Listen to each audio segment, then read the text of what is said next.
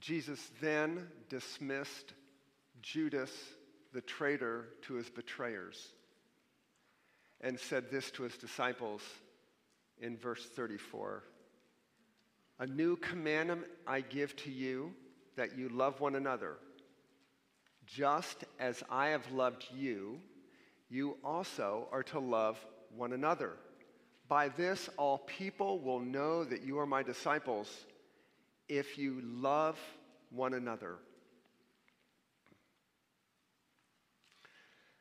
If I had to pick one word to describe the earthly ministry of Jesus in an overarching sense, it would be the word transforming. Everything Jesus touches, he transforms. He transforms the sick into the healthy, the dead into the living, the demonically captive into the liberating. He transforms scarcity into abundance of food. He transforms dull, unbelieving hearts into hearts that embrace the living God. It is especially true as Jesus approaches his crucifixion that he's transforming things. He transforms the Passover meal into the Lord's Supper. He transforms the typical view of leadership by washing the disciples' feet. He transforms the meaning of the old commandment, love your neighbor as yourself, into this thing we're seeing is the new commandment. And it's not coincidental that he does this right on the heels of washing the disciples' feet. It's in this context that Jesus gives the old commandment new meaning. Did you notice from the beginning of the chapter? It says, having loved his own who are in the world, he loved them to the end, begging what question? How did he love them? Love got on its knees. Love humbly deferred and served the disciples. That's what's on display in the foot washing.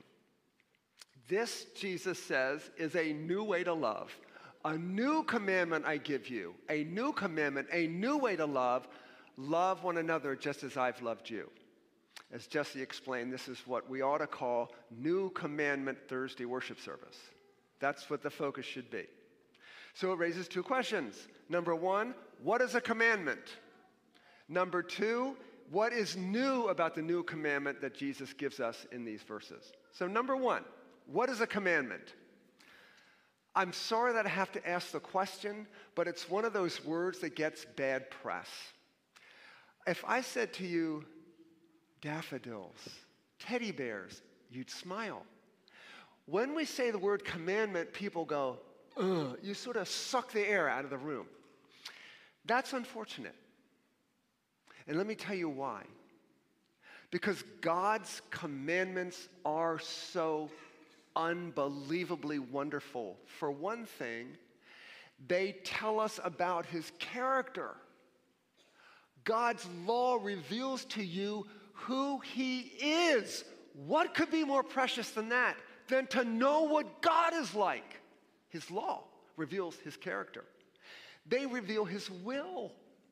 They reveal that the one who made you, here's what he tells you is good for you and bad for you because there's no one in the universe more committed to your happiness, your thriving, your flourishing as a human being than God. And his word, his commandments tell you how to find happiness. That's why we should love the word the commandments of God are good for you, you can never hurt your soul keeping them. They save you from yourself. You know, we can thank Home Depot and Lowe's for DIY projects at home, do it yourself. But do it yourself morality is really pernicious. Because when you are the ultimate judge of the way you want to live, you will never rise above whatever you think is best for yourself. And we human beings are curved in on ourselves and we're ultimately only serve our own best interests. No, God's commandments are good for you. They set you apart from the world.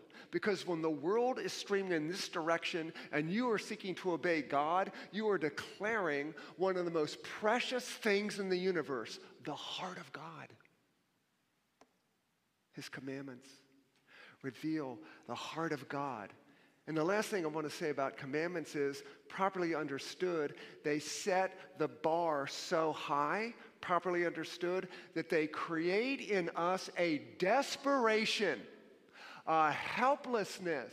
They create in us a need to find our obedience to them in another person properly understood when the Spirit of God is applying the depth of what God requires of you, love God with your whole heart, love your neighbor as yourself, you will realize I can never do that. In fact, the commandments of God reveal the most dangerous place to live in the universe. The most dangerous place to live on this planet is the place where you think you can give God the obedience he deserves. Oh, no, you can't. And so I realized when the commandments came home to me, Paul's words in Romans 7, I can't give God that. And so we flee to another who can, the Lord Jesus Christ, who not only cleanses us forever, all time, of our failure to keep them, of our transgressions, but he credits to us his own perfect law keeping so that in Christ you have absolutely everything you need to be right with God. It's all through Christ. The law shows me that. So, in that sense, Paul tells us the law is like a mirror. If I had dirt on my face, I couldn't see it right now. You could, I couldn't. So, the law is that mirror that shows me how dirty my heart is, and therefore, the law is a tutor that brings us to Jesus Christ. So, what is a commandment? I hope that helps. Secondly, what exactly is new about Jesus' commandment?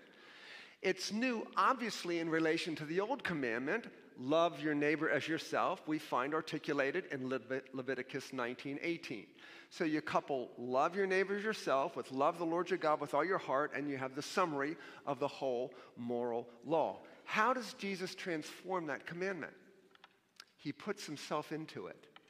He says to his disciples and to you and to me, A new commandment I give to you, that you love one another as I've loved you. So, why should you buy this new and improved version of the old commandment, love your neighbor as yourself? Let me give you a couple reasons. First of all, Jesus supplies a new example. It's Jesus himself. He never tells you what to do without himself embodying it and demonstrating it. How did he demonstrate it? Love gets on its knees. Love defers. Love takes the lower place. Love is humble, other centered servanthood. Jesus is the par excellence example of that love. Jesus also supplies a new motive, not just an example, a new motive. Love one another as I've loved you. How did Jesus love you? To the death on the cross your sins deserved.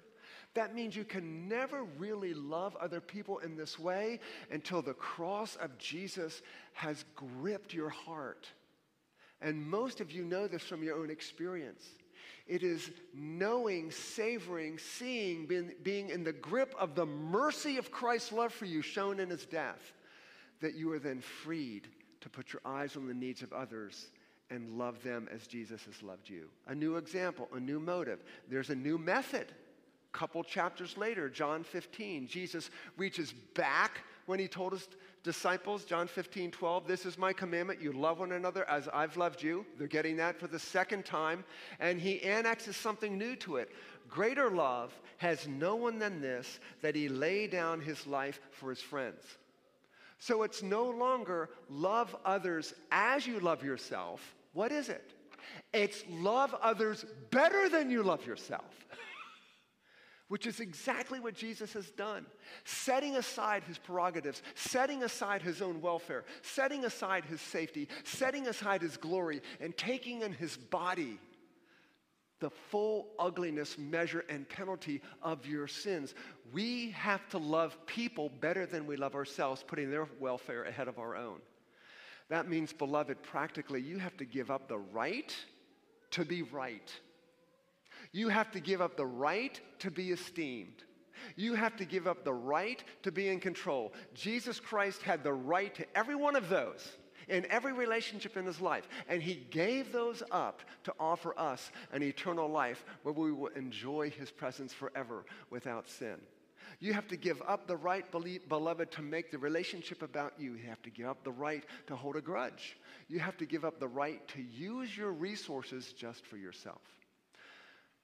Perhaps one of my favorite songs from the 60s illustrates this The Cowsills, The Rain, the Park, and Other Things. Anybody remember this song?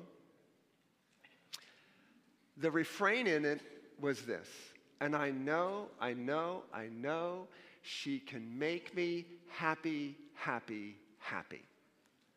Now, on the surface, it sounds very flattering. I know you can make me happy. That is simply a profoundly self serving view of the relationship.